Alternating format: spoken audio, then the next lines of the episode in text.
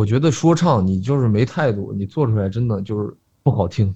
比如你去和一个 producer 一起去做一个音乐的话，而不是说你从网上买一个 B， 是完全感觉不一样的。如果你要对一件事发表你的看法，就是你得先去了解它。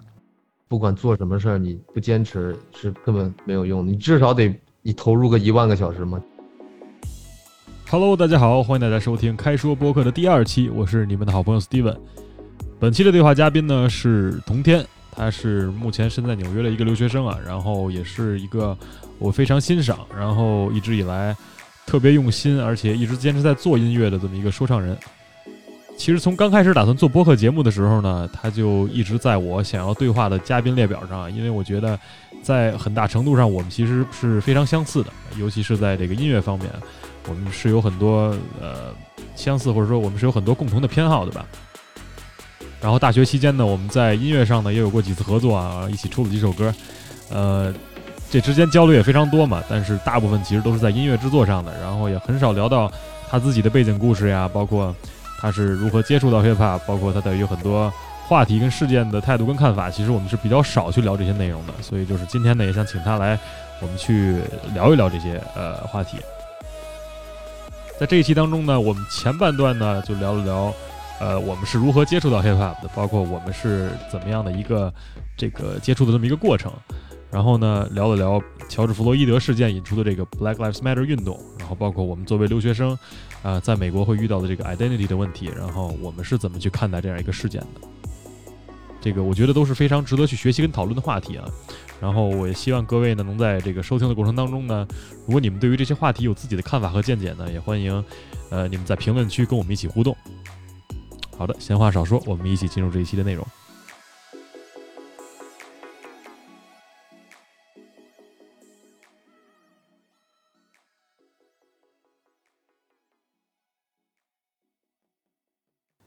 一开始嘛，就先简单说说，比如说咱俩互相是怎么认识的。我之前看那个有一采访，反正我觉得两个人就是对相同的经历的不同看法，听起来挺有意思的。我先说说吧。我认识你是我高中同学的大学同学，然后是室友，然后之前一开始是互相玩游戏认识的，然后因为玩游戏嘛，一直在那个语音聊天软件里，然后所以就聊的比较多，然后也就发现互相比如说都有这个很多共同的兴趣啊什么的，包括后来我自己那个上大学的时候闲得没事儿在那儿录歌啊出歌啊，然后也有那个咱互相也有沟通啊。这些很多，然后后来呢，也就慢慢，包括后来一块出来玩，去纽约，然后你们来匹兹堡，玩了之后呢，就互相就熟悉了嘛。包括后来一起出东西，然后这个包括想法上啊，以后的计划上呀，还是这个说唱方面，咱就是沟通也比较多。我的印象里大概是这样的。你那边有什么不一样的吗？或者想有补充的？差不多吧，但我不是利友大学同学。哦，对。你们不是一学校的是吧？我是刘启晨是你们学校的吗？对，刘启晨是。就是，但刘启晨跟我巨好嘛，当时。嗯，我们俩他妈初一，哎，能骂人吗？可以，问题不大。我尽量不骂。嗯，初一的时候我俩就认识了，然后他高中的时候就跟什么利友他们玩，然后有一次我高一还高二啊，因为我高中就出国了，嗯，然后我高一高二回去了之后，然后刘启晨就把什么壮利友什么都带出来。然后跟他们玩嘛，然后后来知道发现他们壮壮和 Leo 也要去纽约，嗯，然后后来就说住一块儿什么的，然后慢慢就熟了，然后当时不打刀他嘛，嗯，之前我好像都不怎么打刀的，他们带着的呗，对呀，他们带着 Leo 说你打刀他别打撸啊撸，我说那行吧，我打刀他去，嗯，然后当时一帮人，嗯，就认识了。当时我觉得我觉得这种东西好多时候他们都说这个打游戏什么的不好，其实好多。包括我认识的特别好的哥们都是通过打游戏认识的。对，主要咱们不是那种光是打游戏的那种。对，后来也有很多别的交叉的那种。对，嗯，对吧？那你现在怎么样了？比如说我听他们说，现在壮壮好像现在在英国上学，然后六已经回国上班了。那你现在是啥情况呢？现在当时我不 gap 了1年了。嗯，我第1年跟刘启晨我俩上大学那一年15年，嗯，咱们大一的时候我们俩没上了当时。我们俩回去想创业来着，是吧？创什么业？知道这事儿吗？我不知道啊，你们创什么业？没跟你说过。嗯，当时我们想回去，就是当时刘雨辰就那种满腔热血，你知道吗？就突然有一天说，我不想上学了，嗯，他说他想创业，创什么业呢？什么方面的？就啥也没说，当时就也没计划，我们俩，然后直接我俩就上了一个月学就辍了，我俩直接就回国了，是吗？回国之后，我们慢慢就开始寻找项目，后来本来说是要弄一个那种拉面店的。日本料理那种可以，因为我们去泰国玩来着啊，然后去泰国发现一个就是那种特别神奇的一种拉面，叫火山拉面啊，就我具体描述不出来，就是它那锅跟一火山似的那种状态，你知道吗？嗯，然后里面有拉面，嗯，我们觉得那挺新颖的，说想把这技术带到国内看能不能火啊，然后后来我们第二次去谈嘛，因为那店长也是日本人，然后刘雨辰不也会日语，他们聊了一下，然后那店长说。他不会给那个加盟哦，独家的。然后后来对，嗯，然后后来反正就弄吧，也没弄成，后来就没聊成。上学了。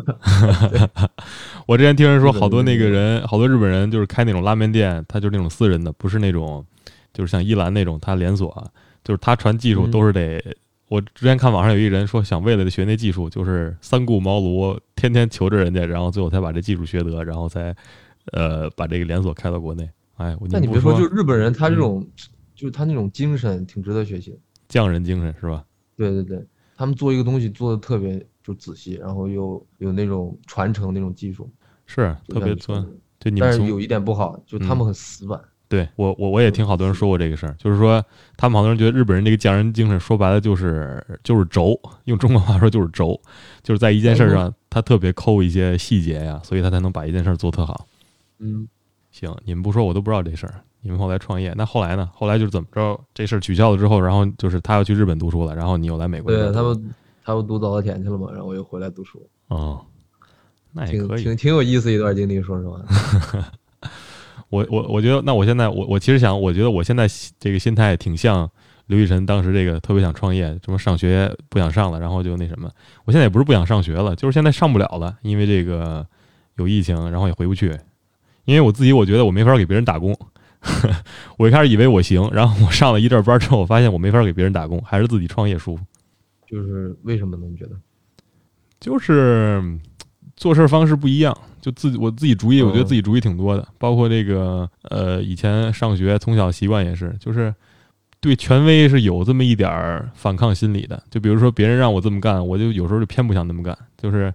也不是对，就是对权威有一些，就比如说原来老师说什么呀，我也意见有时候也特别大，然后就闹脾气，然后有那些，所以就是现在上班有老板叫我干嘛干嘛，我是不太愿意，就是干嘛干嘛的，就反正喜欢就对着干嘛，就相当于是。你呢？适合自己创业。对，我也差不多。你也是这样，我发现现在好多年轻人都这样。之前跟斌说也是，他说上班是不可能上班的，不可能去给别人打。他是懒。懒不懒不知道，你觉得这个跟咱就是特别喜欢听 Hip-hop 这种事儿有关系吗？我觉得 Hip-hop 是一个比较代表，我觉得有一点有吧，我觉得它是比较代表叛逆，然后这个 fuck the authority 那种感觉的。也有 Hip-hop 真的挺叛逆的，是吧？我觉得就是因为它叛逆，它比较小众，所以一开始我才觉得这东西特酷，特吸引我，我后来才开始接触这个的。你一开始怎么就是一开始怎么接触到这方面，然后包括怎么就是喜欢上这个说唱这个这么个东西的？我想想，我最开始听的应该是 Eminem， 初一吧，嗯，你的启蒙 ，Love the way you lie， 嗯，然后当时就学，疯狂学，觉得特酷。我去 KTV 嘛，当时喜欢，然后就喜欢唱，能在女生面前秀一下。那时候就是懂歌词意思吗？还是就说纯就是觉得不太懂，我当时就听 Eminem， 觉得他骂人句狠，因为当时只懂法。对我差不多。歌里边全是那种 fucking， 我觉得特屌。对。学我觉得学一门外语就这样，就是先学骂人嘛，然后再学这些。对，先学骂人。嗯，你怎么觉得？其实我接触欧美音乐挺早的。嗯，我想想，我2年级就听艾薇儿，哦，然后还听那些后街男孩什么的，老女神了。对，后街男孩。对，其实我听艾薇儿最早的，然后我现在才反应过来，其实艾薇儿当时也有一些说唱的元素，然后我听着也挺酷。嗯哼，我觉得尤其是在就是2000年，就是像咱们就是。长大那一阵就是08、09，包括10年往后，好多音乐，包括后来回头看艾米纳姆呀，包括这个艾薇儿啊，包括咱们我原来当时特别喜欢林肯公园啊，也是我自己的这个说唱启蒙，大部分都是把那个摇滚跟说唱就是融在一起了这种感觉。对，有一点，当时特别流行这种。嗯，就是，但是后来越来越听，嗯，你后来听谁的？后来就是后来越来越听，还是说最喜欢听90年代那会儿。啊哈，你觉得你后来喜欢听90年代，是因为那个调，你喜欢他这个 beats， 喜欢这个调，还是说你后来就是因为你英语现在越来越好了，英语水平提高了，能听懂词里写的东西了，才后来被这个东西吸引？对，都有。首先是这个，我喜欢那个节奏感，就是那种鼓的节奏感。嗯哼。然后其次，他们表达的东西也特别好。嗯哼。他们传达的也是一种 message 嘛。对。然后也是传达一种思想，然后最主要是我能听到就是他们那种歌词里那种有时候那种愤怒，你知道吗？嗯哼。或者那种从底层特别 hungry 的那种感觉。对对对，我其实有时候也特别能体会到这一点，因为我最早也是特别喜欢听 Eminem 嘛，我当时跟你一样，我就觉得 Eminem 就是他唱歌这个愤怒，我觉得是特别有能量在里面的，就让我感觉当时就是有这种想发泄那种感觉，然后你听 Eminem 就会觉得哇太解气了，包括后来那些歌词里有愤怒，但是就是后来比如说有的人就会说啊，就说你像咱们其实包括后来咱们后来留学嘛，然后有这个就是咱们的其实成长环境啊跟这个家庭条件啊其实算是非常幸福，在相比很多人其实相对来说还是更优越一些的，就是咱们是就是比如说从你的角度吧，我想特别想知道你是怎么想的，就是你是怎么在比如说黑人底层在这个美国社会上遇到的这些困难跟 struggle 上，你是怎么就是跟他产生共鸣，就是他是怎么让你感觉到说我觉得这个东西我喜欢听，是因为我跟他有一种某种程度上是有连接这种感觉的。这种事儿一般都比较久远了，你知道吧，你要想想你当时最早是怎么想，因为我这个事儿我也想了很久。但我也不知道，我就是能感觉到他们那种从歌词里就能感觉到他们那种 struggle， 你知道吗？对，那确实就是因为他们的歌更有渲染力。我觉得就是很多对有那种对、就很多现在流行歌曲我听了就不疼不痒的，主要因为我其中我没有感受到，你知道吗？就是他们可能也很有感情，然后也很有这个自己的风格，但是我从他们当中没有感受到他这个。我觉得 hiphop 这种态度就是我觉得挺好的，就是人真得有态度。嗯，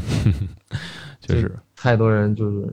没有自己的那种想法。哦，对，就是 hiphop 最重要，我觉得他让我觉得人必须得有自己的想法，就得有自己的主观想法。嗯，就是我觉得说唱你就是没态度，你做出来真的就是不好听。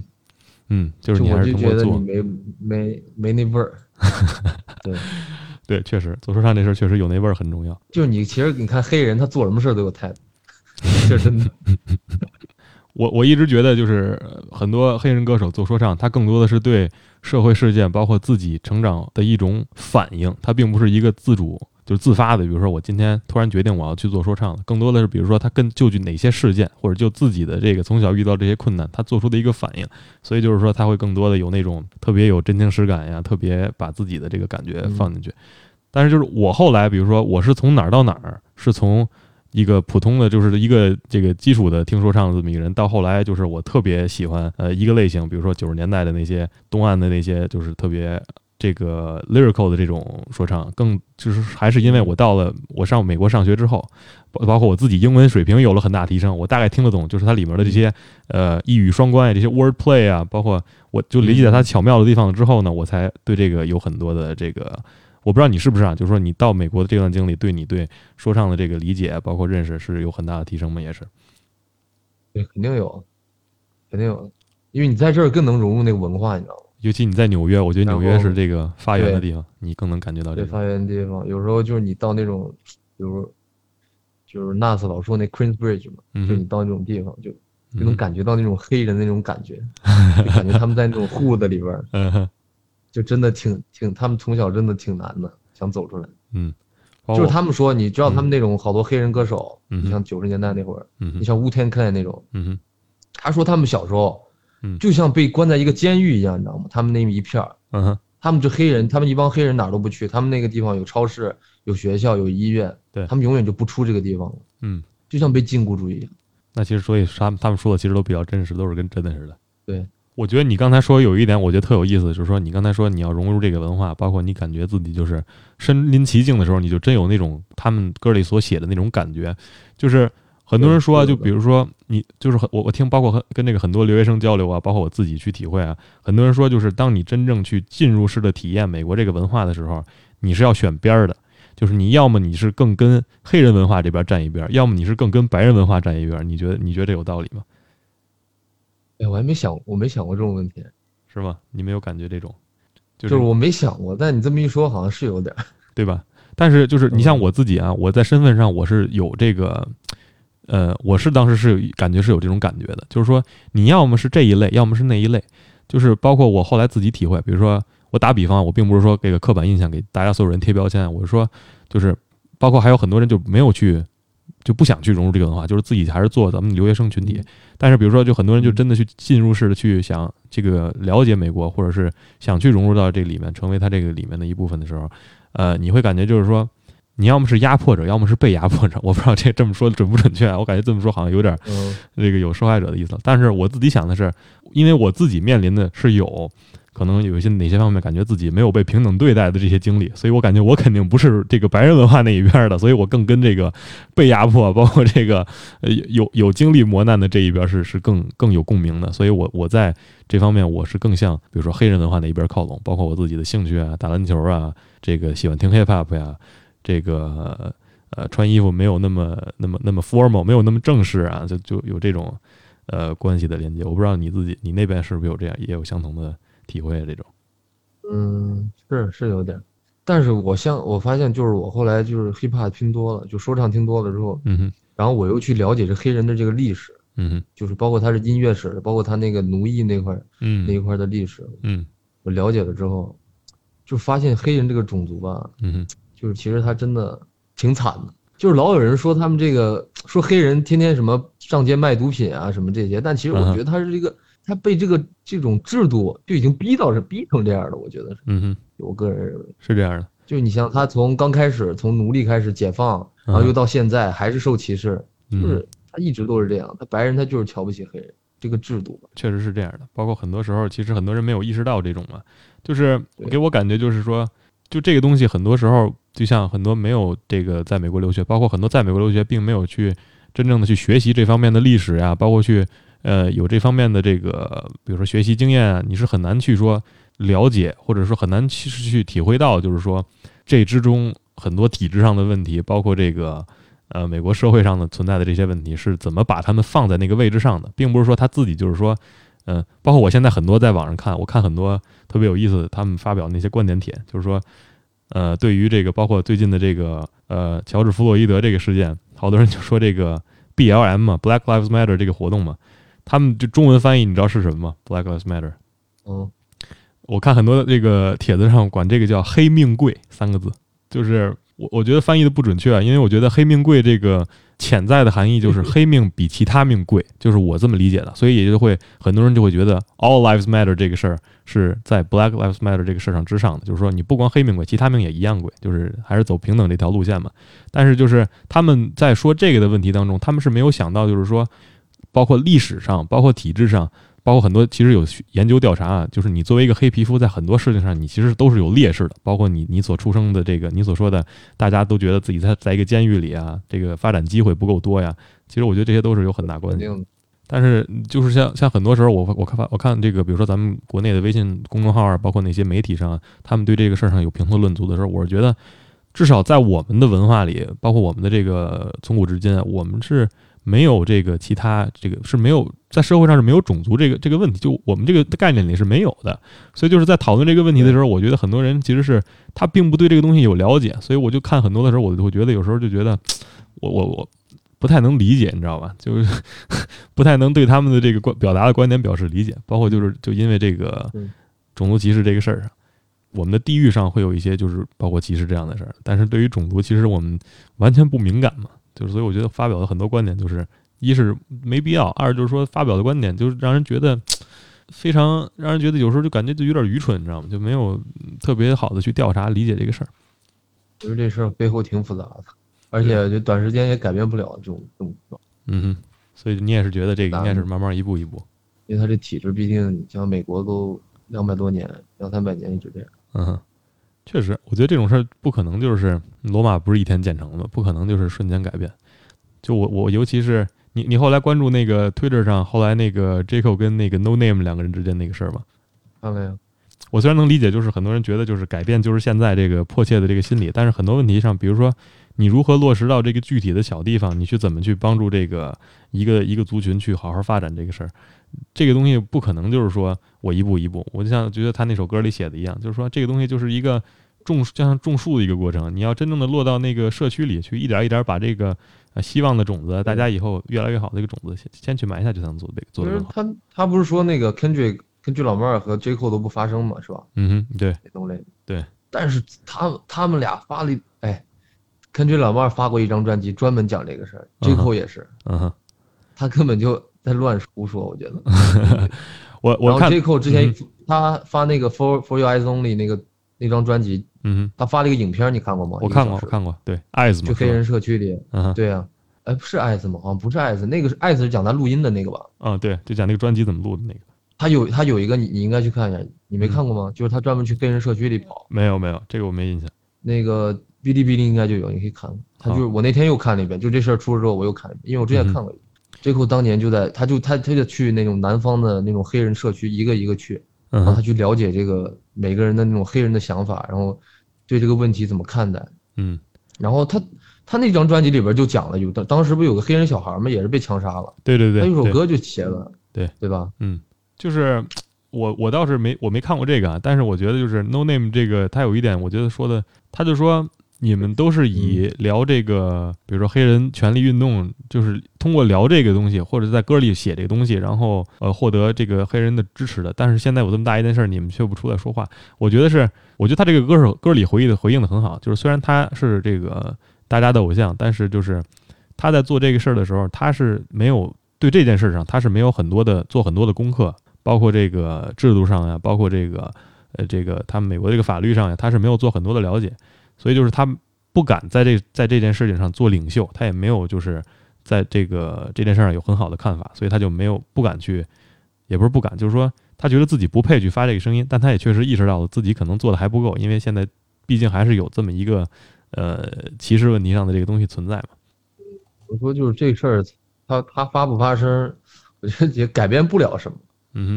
包括现在有一个词嘛，就是他们那个叫什么？这个词就是 implicit bias 嘛，就是说你自己意识不到的时候，你自己对很多事情就会有一个偏见，就是你连自己如果都意识不到，你怎么去纠正？就是这是一个特别漫长的一个过程，包括就是说那个好多，其实你看了好多那个后来网上好多那个明星在那儿发这个反对这个事儿，好多人在网上就在那儿就攻击他们嘛，就说你们这个还想通过你们自己的影响，但是你们自己做了很多事儿，其实都是踩着这个很多人的肩膀就这么上来的，所以就是我觉得。这个事儿，我们其实也不太好做评价。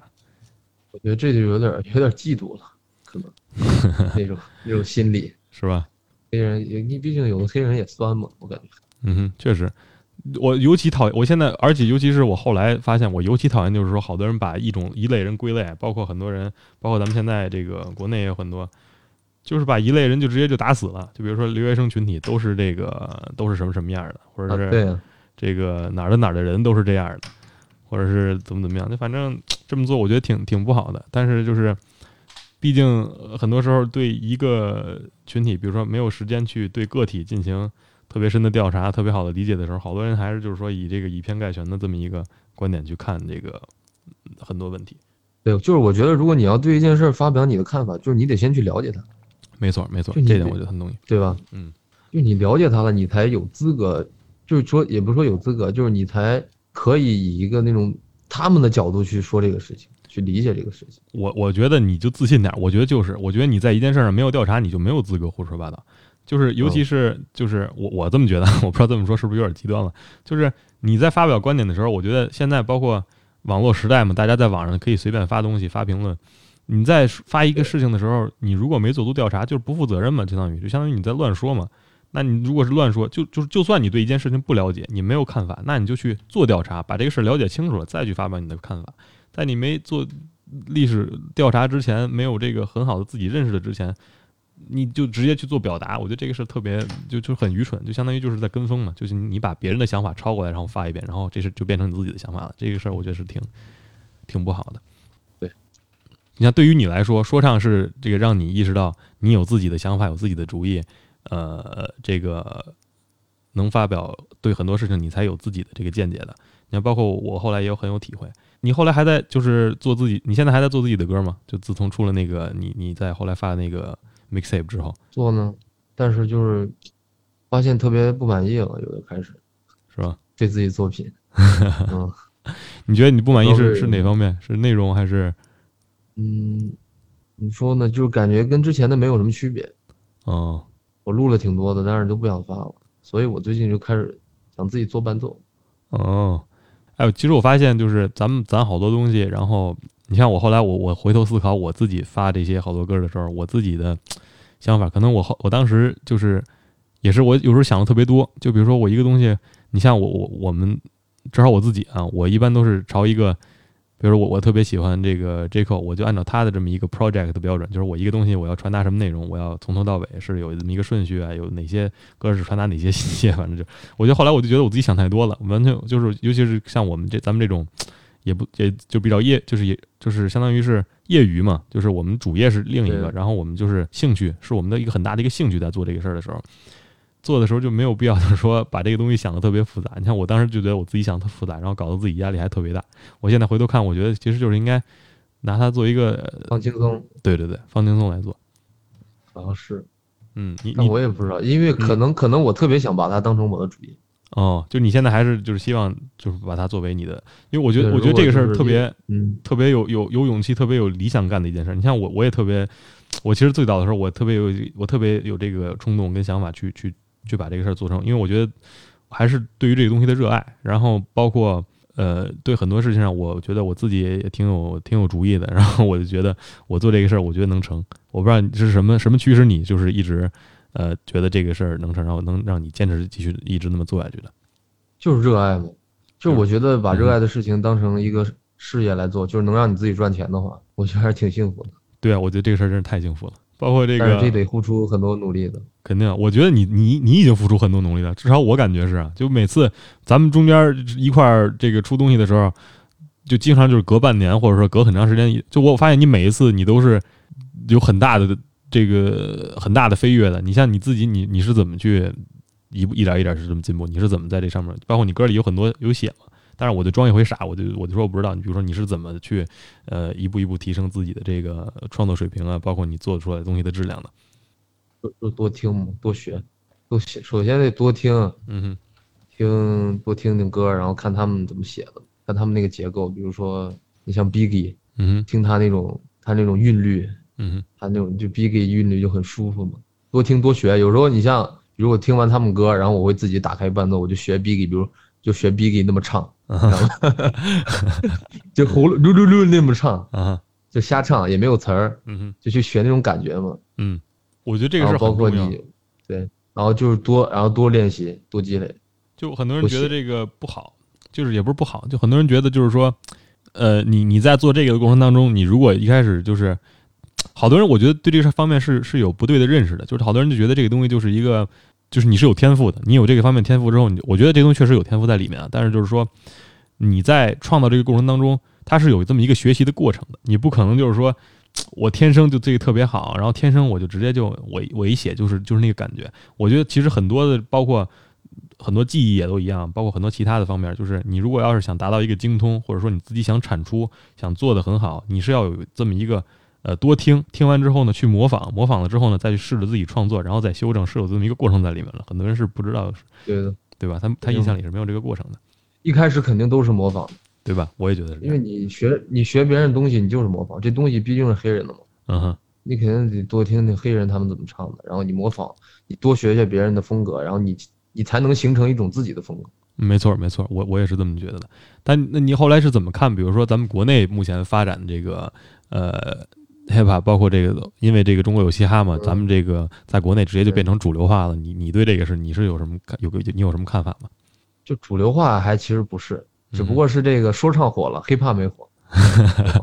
怎么理解这句话？我怎么理解？你给我解释解释。就是 Hip-hop，Hip-hop 文化，就我跟你说，说唱它不光是 Hip-hop， 对吧？对。所以说，我就意思 ，Hip-hop 其实它没火，它还是个小众的文化。就我意思是，说唱那些，你像那些明星之后，他走向主流之后，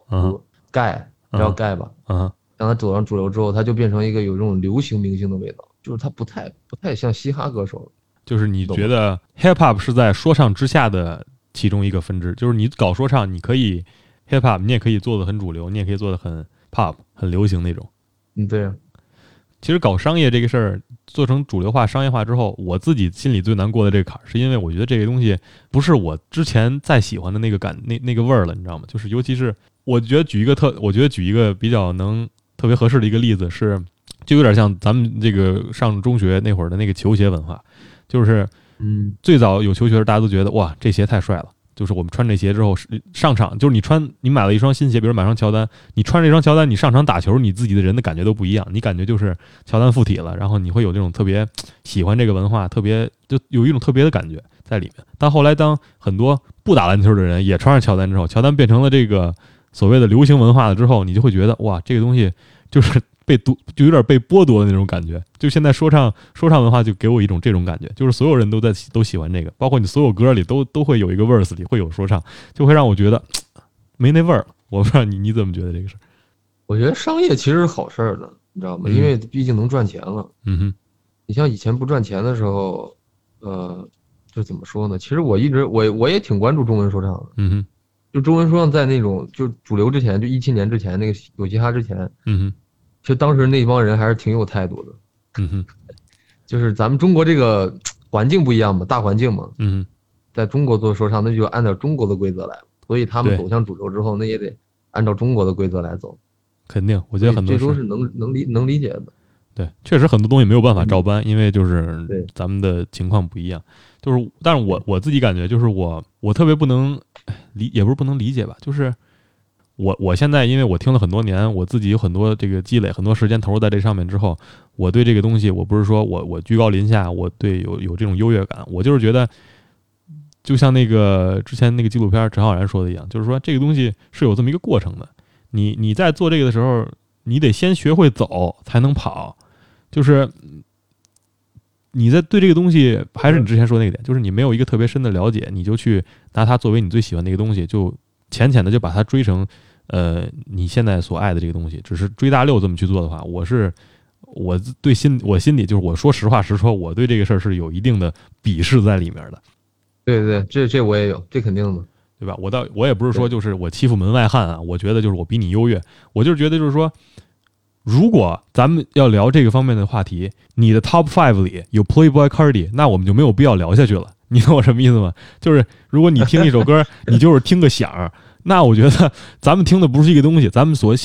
要追求的，咱们聊的也不是一个话题，聊不到一个点上去。就因为这个事儿把这个东西变成主流化了之后，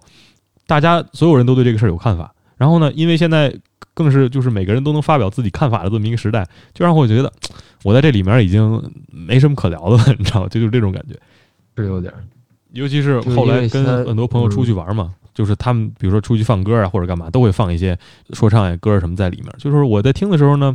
我也能欣赏，就是就是很多歌我并不是说我只听这几个歌手的歌，别的歌手的歌我都觉得 low 逼我不听，我是觉得有的歌我确实也能跟着去感受去摇晃起来，就让我觉得挺嗨的，有的歌也让我觉得就能把我带入那种感觉。我也不是说 Playboi Carti 不好，包括我觉得 Playboi Carti 最早出的几些歌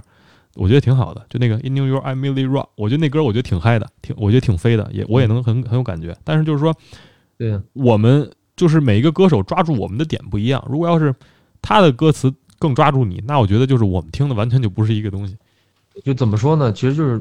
你就像那种 trap 和 old school 的感觉嘛。嗯哼，就比如我其实我觉得就老有人说什么 trap 不好，然后又有人说什么 old school 太老，其实这种两种感觉。嗯，就比如你听 trap 你就是想嗨，嗯哼，对吧？对，就比如你像去 club， 其实 trap 就是嗨的嘛，你去 club 放。对，然后有时候你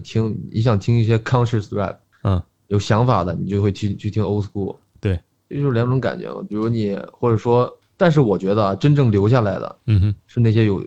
自己思想那种歌，你懂吗？对对，就是这种 trap 这种歌是留不下来的。我是同意的，就经常你会发现有一些歌很火，很多人去那个夜店去玩啊，或者去什么，他们放那些歌呢，就会让你觉得哇，这个感觉太好了。但是它不能就是很好的，因为就是这种歌的创作，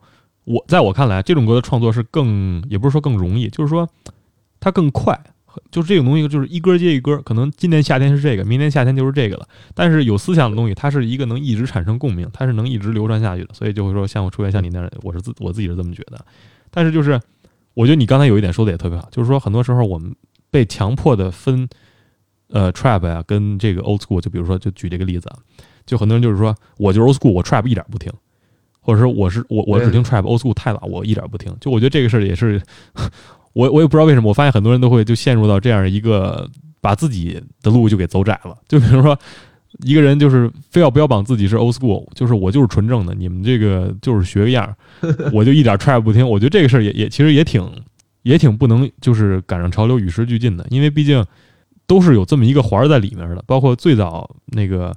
hip-hop 刚出来的时候，玩摇滚那帮人也瞧不起玩 hip-hop 的，对吧？我觉得这都是一个是这么一个过程，就是你每个方面你都可以去涉及去听。但是我觉得现在特别有意思的一点就是，包括咱们俩之前说咱们一开始都听 Eminem 嘛，但是现在我看网上很多言论都是说听 Eminem 已经不是一件特别 hip hop 的事儿了。我不知道我这么描述准确不准确，包括网易云上很多人说你们听说上就听一阿姆，根本没听见这个后面其他人的这些。我说听这个话的人说这个话的人，我不知道他们是怎么想，因为我觉得 Eminem 无论在国内还是在国外，尤其是在这个国外的这个说唱圈里，无论是谁，他一直是一个特别标志性的一个人物。他是一个把这个文化把很多元素融合在一起，包括我之前说的摇滚元素啊，包括这个他自己表达的这个愤怒在里面啊，就是他是一个特别成功，无论是从技术上还是从作品的销量上，他一直是一个非常成功的 rapper。 但我不知道为什么，就是他变成这个主流之后，大家都会觉得听这个 Eminem 是一件不酷的事了。这个事儿我就觉得我就觉得反应挺奇怪的，是他们觉得太大众了吗？对，我也特别不理解这个，就是为什么太小众呢没人听，太大众他们又觉得不好。就这个事儿，而且尤其是如果公认这个事儿是一个好的东西，大家都在这里面找公认，为什么就是你在我不知道怎么去表达这个事儿啊，就好像就是它大众了之后你喜欢它就变成不 real 了。就是很多时候画这个界限画得很奇怪，你知道吗？就我觉得喜欢音乐就是你喜欢这个就喜欢，你不喜欢就不喜欢。我后来也看的比较这个，看这个事儿我也看的比较就是观点不一样了。就是说我一开始也觉得就是说我就是喜欢这些，那些我永远不可能听的。但后来就是我在接受之后，我是能在其中，我是能找到乐趣，听音乐的乐趣的。但是就是现在很多舆论上，包括这个社交网络上，包括朋友之间，是会给你这个压力的。就比如说啊，你听 Drake 呀，那你这个你是一假 hip-hop， 你别跟我说话了。但你没法不喜欢 Drake， 因为到处都在放 Drake。你去哪个夜店玩，去哪个酒吧玩，都在放 Drake。你不喜欢，那比如说这个放这个歌，你就不蹦了吗？你就不嗨了吗？对吧？我觉得就是你没法去不喜欢这些特别大众的，也没法说你喜欢它你就不 real。我是觉得这个东西确实是有一个个人品味上的问题，但我觉得还是像我说的，如果要是说你在你的 top five 里有 Trippie Redd 有 Playboi Carti， 那我觉得咱们不是一个类型的这种。但是最近的 Drake 我确实不太喜欢，变化不一样了是吧？对。哎，说到这儿我挺奇怪，比如你的 top five 是谁？咱们不说那个。咱们就不说这个公认 top five， 你看一般大家聊 top five 一般都是这个 Pac、Biggie 对吧 ，Eazy-E、Jay-Z 或者是 Nas 或者这些很多人，就是说对你自己，就比如说你自己来讲，对你影响最大的 top five 是谁？国内算了，就国内外从古到今，你比如说给对你的影响前5的，其实我觉得我最喜欢的是 Nas， 我听他歌听最多，然后再往下的话，音三吧，音三龙丹子应该算一个，就小时候听音三其实也听不懂，就听他们吧。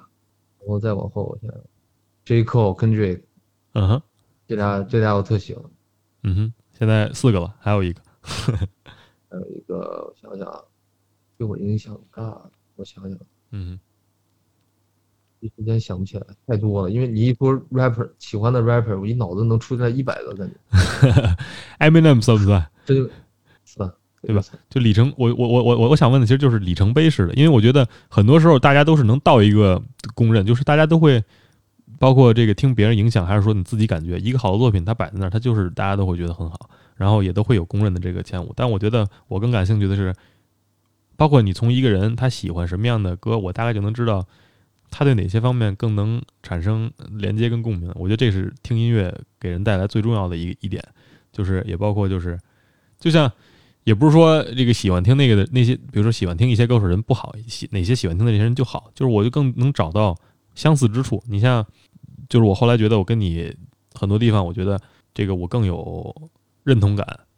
更多是因为比如说我们喜欢的类型相同，我们喜欢的这个歌手相同，然后包括你自己后来出的那些作品，我后来听了之后我也会觉得表达的信息啊，包括我是能产生认同感的，但是很多东西我是产生不了的。对，比如我要做一个 melody rap， 那咱俩肯定就没话聊。也倒不是没话聊，我其实挺有我自己还挺喜欢这个旋律上的一些东西，只是我自己的条件限制了我去做这些。但我就说，你要让我成 Drake， 我要能有 Drake 的这个粉丝量跟关注度，我肯定愿意去做呀。没有人不想有自己。就我包括从后来我发现的这个事儿，我觉得很多事儿其实让我觉得他们挺 fake 的。就是说，好多人觉得就是说，这包括他们就是有了钱之后啊，就是特别成功了之后，再做一些播客呀，或者再做一些采访的时候，他们就会说：“我做这个完全跟钱没有关系，我就是为了兴趣。”我说：“因为你们现在有了钱，像我们这样刚起步的这些，如果纯是去为爱去做这些事儿的话，没有一些就是积极的这个一个良好的一个循环，你是很难去坚持一步一步做下去的。对，你像你最近你还有。”比如说，除了出国之外，就是我后来听你说，你去做，包括做自己的这个伴奏呀，去做 producer 啊，去做 producer 呀，还后来跟那个，你真跟我说有一个 A&R 跟你有联系是吧？你后来这个事儿，你后来还有这个跟进吗？哦，那是一实习，也是、就是我觉得就是我后来越来越发现，就是一首歌，就是好不好听这个。producer 真的很重要，特别重要，我觉得能占 60% 吧，感觉，一首歌的质量。你能给这个，比如说对这方面不太熟悉的这个听众，包括我自己，可能对这个事儿我也不确定这个对不对，你能大概解释，比如说一个 producer 在一个录制过程当中，他充当的角色，他要做什么，然后你觉得他哪些方面会让这首歌的质量会呈现很不同的这么一个效果？就是怎么说呢？就是如果一个 producer， 比如你去和一个 producer 一起去做一个音乐的话，而不是说你从网上买一个币，是完全感觉不一样的。比如你和一个 producer 一起坐在一个 studio， 然后一起，比如你俩去想一个想法，然后你告诉 producer 这个你的想法，然后这 producer 开始去做币，然后一步一步来，比如说他先做一个旋律出来，或者说他先敲一个鼓出来，鼓点出来，鼓组，然后你就可以开始写词，然后写词再慢慢的往里加元素，这样就会显得这个作品就很完整，就是在这个意思哦，就是那在我理解，其实就是相当于你是有这么一个 producer， 其实是充当了一个歌手的这么一个不可或缺，类似于导师这种吗？还是说就是一个双方互相配合的这么一个过程？哦，合作的这么一个互相配合，互相合作应该是。就是我们后来就是我在 Pittsburgh 找了这么一个 studio 嘛，就是匹兹堡的一个当地的一个录音棚，这里面就有一个 producer 这么一哥们儿，就我觉得我跟他的感觉更多是一个两个人互相聊天，在聊天过程当中。互相配合找感觉，互相迁就，算是也是互相，就是你们两个找到一个默契之后，你们创作出来的东西会质量会非常好，而且就是你们两个都会特别开心，会有一个特别好的这么一个东西在里面。对于我来说，可能这么说有点这个跟我学的这个专业背道而驰啊。我觉得跟一个好的 producer 的一个 session， 就比如说是这么一段时间，跟他的这么1个小时、2个小时里，其实就是对我来说最好的一个，算是一个类似。therapy 这种感觉，就是算是一个特别能让我进化、特别能让我提升的这么一个过程。对，而且我觉得就是如果像就像如果咱们做中文的说唱，如果跟一个中国的 producer 一起做一个这个音乐的话，效果会更好。你懂吗？因为中国人更能 get 到中国人的点，对吧？所以就是 producer， 你英语再好，你和他们还是就有那种障碍。文化上的不同，你这个文化上是指内容上，还是说这个，比如说就内容，他听不懂你说什么，毕竟，对我那哥们儿老跟我说，就是说我虽然听不懂你在说什么，但我就是我能从你的这个 energy 就是能量里能感觉到这个你要表达。对，我之前去录他们那个老外也这么说。对，但其实理解这个歌词意思。跟这个 beats， 包括你后来怎么 produce， 其实是还是很有关系的，还是有一个，比如说咱们国内的这么一个有一个好的制作人，还是非常重要的。对，就是国内，我觉得国内说唱就很缺少这个制作人这个东西。我们好像也不太这个东西在 hiphop 文化很重要，我觉得。我感觉我们其实也不太去推行这个东西，就好像说，我不知道这个例子准不准确，就好像是拍一个电视剧，大家都记得住导演和明星，但记不住编剧。就这种就是 producer 就有点在这个过程当中被别人忽视，但其实这其实是非常重要的地方，你怎么觉得？对吧？就是幕后嘛。其实中国你，我觉得就是中国人都想当明星，可能是说所以他们也不想就是费尽心思去学一个作弊，因为作弊我觉得做伴奏比写词还累啊。你有这种感觉？学这个东西的话，嗯，对我有这种感觉，最近在学的。但其实也比较 pay off 呀，因为就是很多人，因为就是大家如果都这么想的话，其实真正去做的这些人，到最后都是可以有自己的这么一个优势在里面。对，但其实很多这个优势很重要的。嗯，很多这个最后做成成功 rapper， 他们其实前身都是 producer 嘛。你像最大的例子，大家都知道就是 Kanye West， 我觉得他最早不就是 producer 出身嘛？他其实并不是一个 rapper， 他是在 produce 的过程当中，他最后就是走进 studio， 然后他去录了这么一段，大家才能知道哦，这个人也能 rap， 才会有这么一个过程。你以后是有这样的计划吗？比如说先去做 producer， 先去慢慢的去做伴奏啊，就慢慢去享受这个过程，学到很多这个，比如说乐理上，包括编曲上的这么一个，然后你再去慢慢去做这个正轨，还是说你以后还有别的计划？对 ，Travis Scott 也是这样的。哦 ，Travis Scott 也是 producer 吗？对，他一开始是给Kanye作弊的。哦，我一直以为 Travis Scott 出道就是 rapper， 不是，他也是慢慢做的。Travis Scott 也是自己制作的。哦、oh ，就是我做 producer 一开始你知道为什么？因为我觉得网上我去 YouTube 找那个伴奏嘛，uh-huh. 我就听着没有自己合意的，你知道吗？就我怎么听就觉得就不太合自己意，我就说那我自己做吧。哎，我也有这种感觉，我确实有这种感觉，就是做的感觉到不了，就是没有不是我想要那种感觉，就是有可能也会能找到，但是可能就是你搜很久很久，你万里挑一你能选出那么一首的，还是要自己做的更有感觉。我也是这么觉得。对，然后我想自己做嘛。然后包括你像我，因为我知道 J. Cole 也是自己做自己的 album， 嗯哼，就他也是自己做专辑的，嗯哼，其实更多是其实这个很加分的，对你的音乐来说，嗯哼，就是很多人会看到你的 effort 嘛，很多人会看到你的努力在里面， 对吧？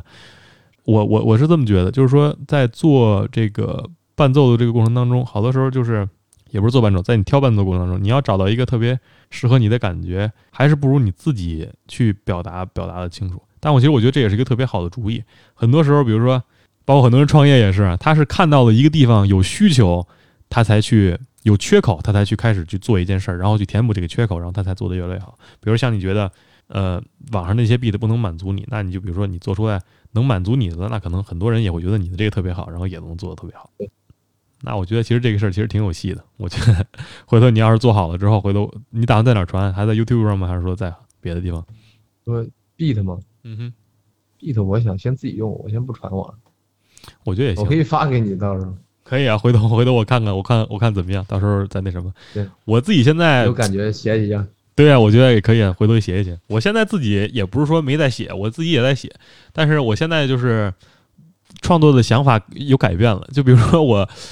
也不是想法有改变了，我之前听了一个采访，就是那个在另一个 podcast 上是那个 Russ， 你知道 Russ 吗？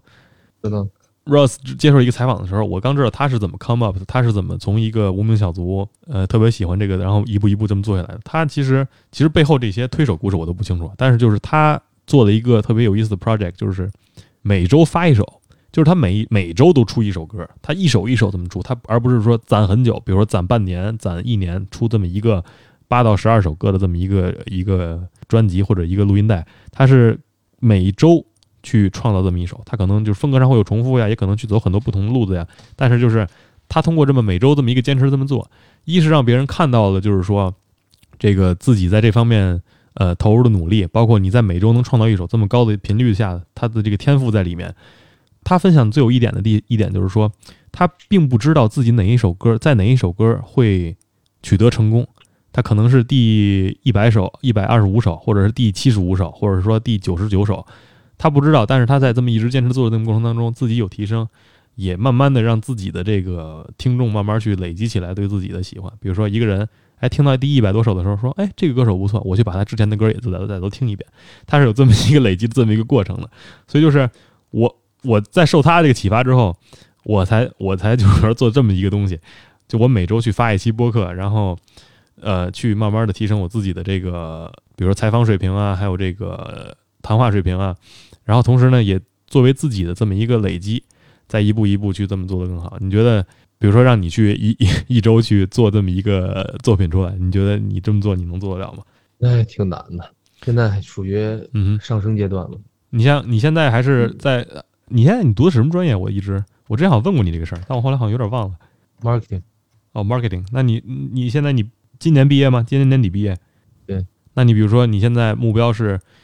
你现在还是希望去拿这个说唱事业作为你以后发展的这个主业？那你是比如说你毕业之后你是打算说一个什么样的打算呢？我的计算是大概2-3年之内吧，就是把说唱能当成主业。就是我毕业之后还是得先挣钱嘛。嗯哼。先把自己养活了，很关键。我觉得音乐暂时养活不了，嗯哼，就是我遇到之类的，这个是慢慢得积累的。我觉得也是，但其实我觉得这个事儿就是我们在发这个作品当中，其实心态变化是很大的。就很多时候我自己是这样，就是我一开始会觉得，我自己做到这个之后，我太厉害了。然后就经过一段时间之后，我就觉得我挺牛逼的。然后就是包括很多朋友啊，会去支持你，去转发你，这么一点一滴的。就会让你觉得哇，这个别人的鼓励对我来说是非常重要的，尤其是这个很多人会觉得在网上其实大家点个赞就点个赞，但其实就是说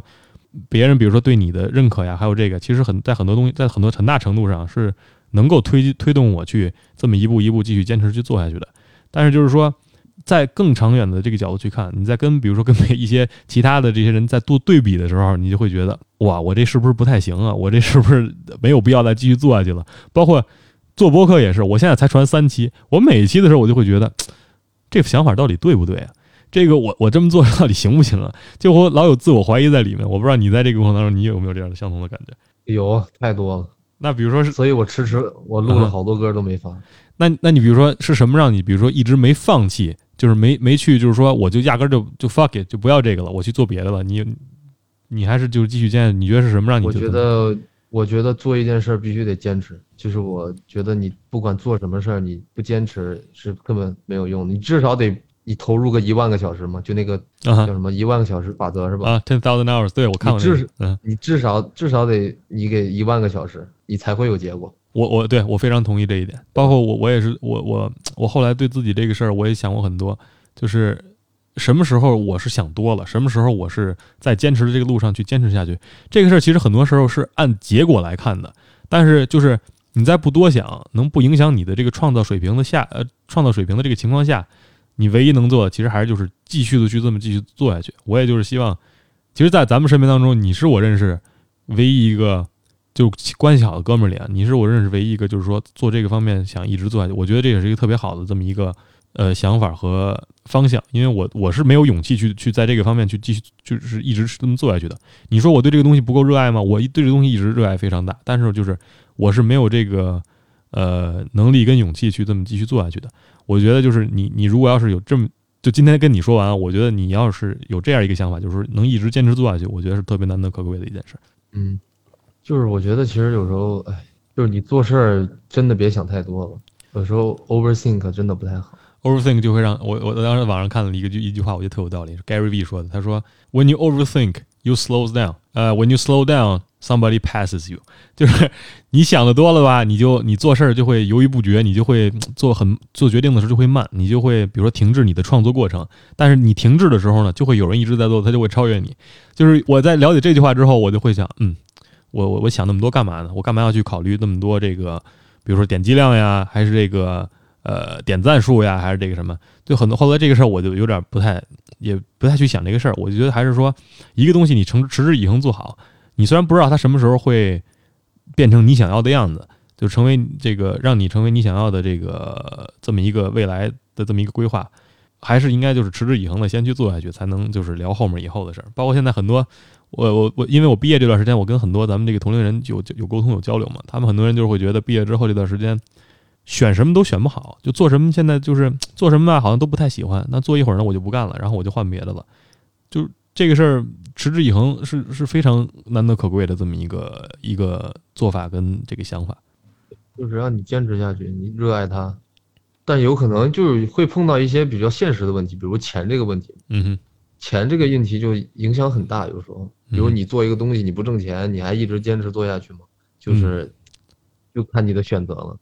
对，包括对咱们喜欢的音三也不也是吗？也是，虽然就是我们都觉得哇，这个东西对我们的影响很大，是我们的启蒙老师。但是其实到最后面对很现实的问题，包括大家都要生孩子呀，都要这个成家呀，都要这个承担家里的这个经济责任的时候，确实钱是要成为很重要的一部分。但是就是我觉得是包括现在很多沟通到年轻人，包括我自己很缺的一点就是说，我们的目标不够集中，不够 focus， 就是到很多时候就会就是说我很多选择，但在每个选择上我都不够专心的这么一直做下去，就会导致我们做的很多东西也都做不好。后来在接受比如说教育啊，包括现在社会上很多这个说法，就是说我们一个东西不能定一个死的答案，我们要很多的选项去选去很多，但我觉得就是这样会让我们失去专注，就是对一个点的这么一个专注。对，包括我觉得我为什么特别喜咱们很多共同爱好，比如打篮球是咱们一个共同爱好。我觉得就是为什么很多人说打篮球的时候你能忘到很多烦恼，你能去就是真正的享受这一项运动，是因为我觉得打球的时候你脑子里，如果你就是你真的很在专注打的时候，你的目标是很专注的，你是在投入在一件事上一直去努力的，对吧？但是比如说举例子啊，就比如说做不好，比如说我上班的时候呢，我现在先上这个班，我就想在那个工作，然后呢我又想着去做这个，我又想去做那个。对吧？今天做金融，明天去做这个人力，然后后天我又去做这个出纳。就这个事儿，如果目标太多的话，你就不能去实现做得非常好的这么一个结果。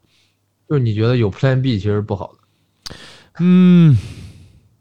可以这么理解。我觉得是，如果逼到绝境上，我觉得是最好的一个效果。因为就是可能我这么说也不负责，因为我没有真正的就是说被逼到绝境上这种情况出现过。但我觉得就是说，我们不去搞第二个计划，也不是说不去搞第二个计划，就是说一条路上你虽然会有很多的变数啊，你可能会有这个左边这条路我走不通了，我只能走右边这条路了，可能会有这种情况，倒不是说一条路走到黑，但意思就是说你大体的方向你是要有这么一个前景在，就你是要有一个 vision 在里面的，你是要知道你以后要成为一个什么样的人，或者说你以后你对自己有一个什么样的期望跟愿景，你朝这个方向慢慢做，你无论怎么走到那儿，你是要到这个目标的。我觉得这是很重要的一点。你觉得成功有这个运气成分吗？肯定有，我觉得太有了。这就是我为什么我有的时候，我很多这个别人跟我说这个人很成功，你应该去听他，我不太爱听的这么一个点。这么说可能显得我这人他妈有点自大，但是就是我是觉得运气在里面，其实占很大一部分成分，就是机遇。你这个机遇你赶上了之后，你做这个事儿才会成功。而比如说你传授给我的那些技巧怎么去做，我按照你这个去做了，我没赶上这个机遇，我是不可能成功的。你懂我什么意思吗？就是我是觉得是有这个在里面的。我觉得也是，但是我只能这么说，就是如果你不努力，你连成功的机会都没有。对，还是我是这么觉得。确实，我觉得很多老话，我们现在觉得很多人不爱说啊，或者是觉得他妈的现在很多这个事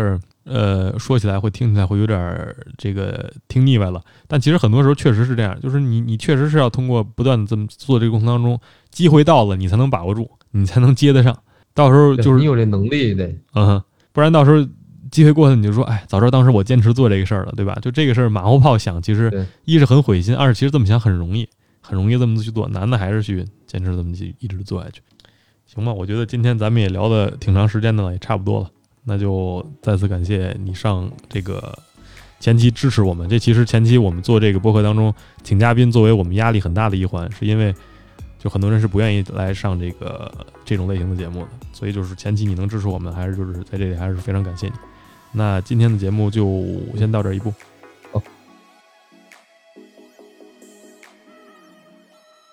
以上就是开说播客第2期的全部内容，感谢各位的收听。如果你对同天的音乐感兴趣呢，可以在网易云音乐搜索 Yung T 就可以听到他的作品了。喜欢我们的节目，别忘了关注我的喜马拉雅，订阅我们的专辑。这样的话呢，每期发布的第一时间，你就可以收到 APP 的通知，抢先一步听到开说播客。由于疫情原因呢，我们的场地目前还属于停工状态，所以我们往后几期的内容暂时还是只会以远程连线的形式进行啊。所以如果各位有兴趣参与我们的节目当中，请积极与我们取得联系。我们下期再见，拜拜。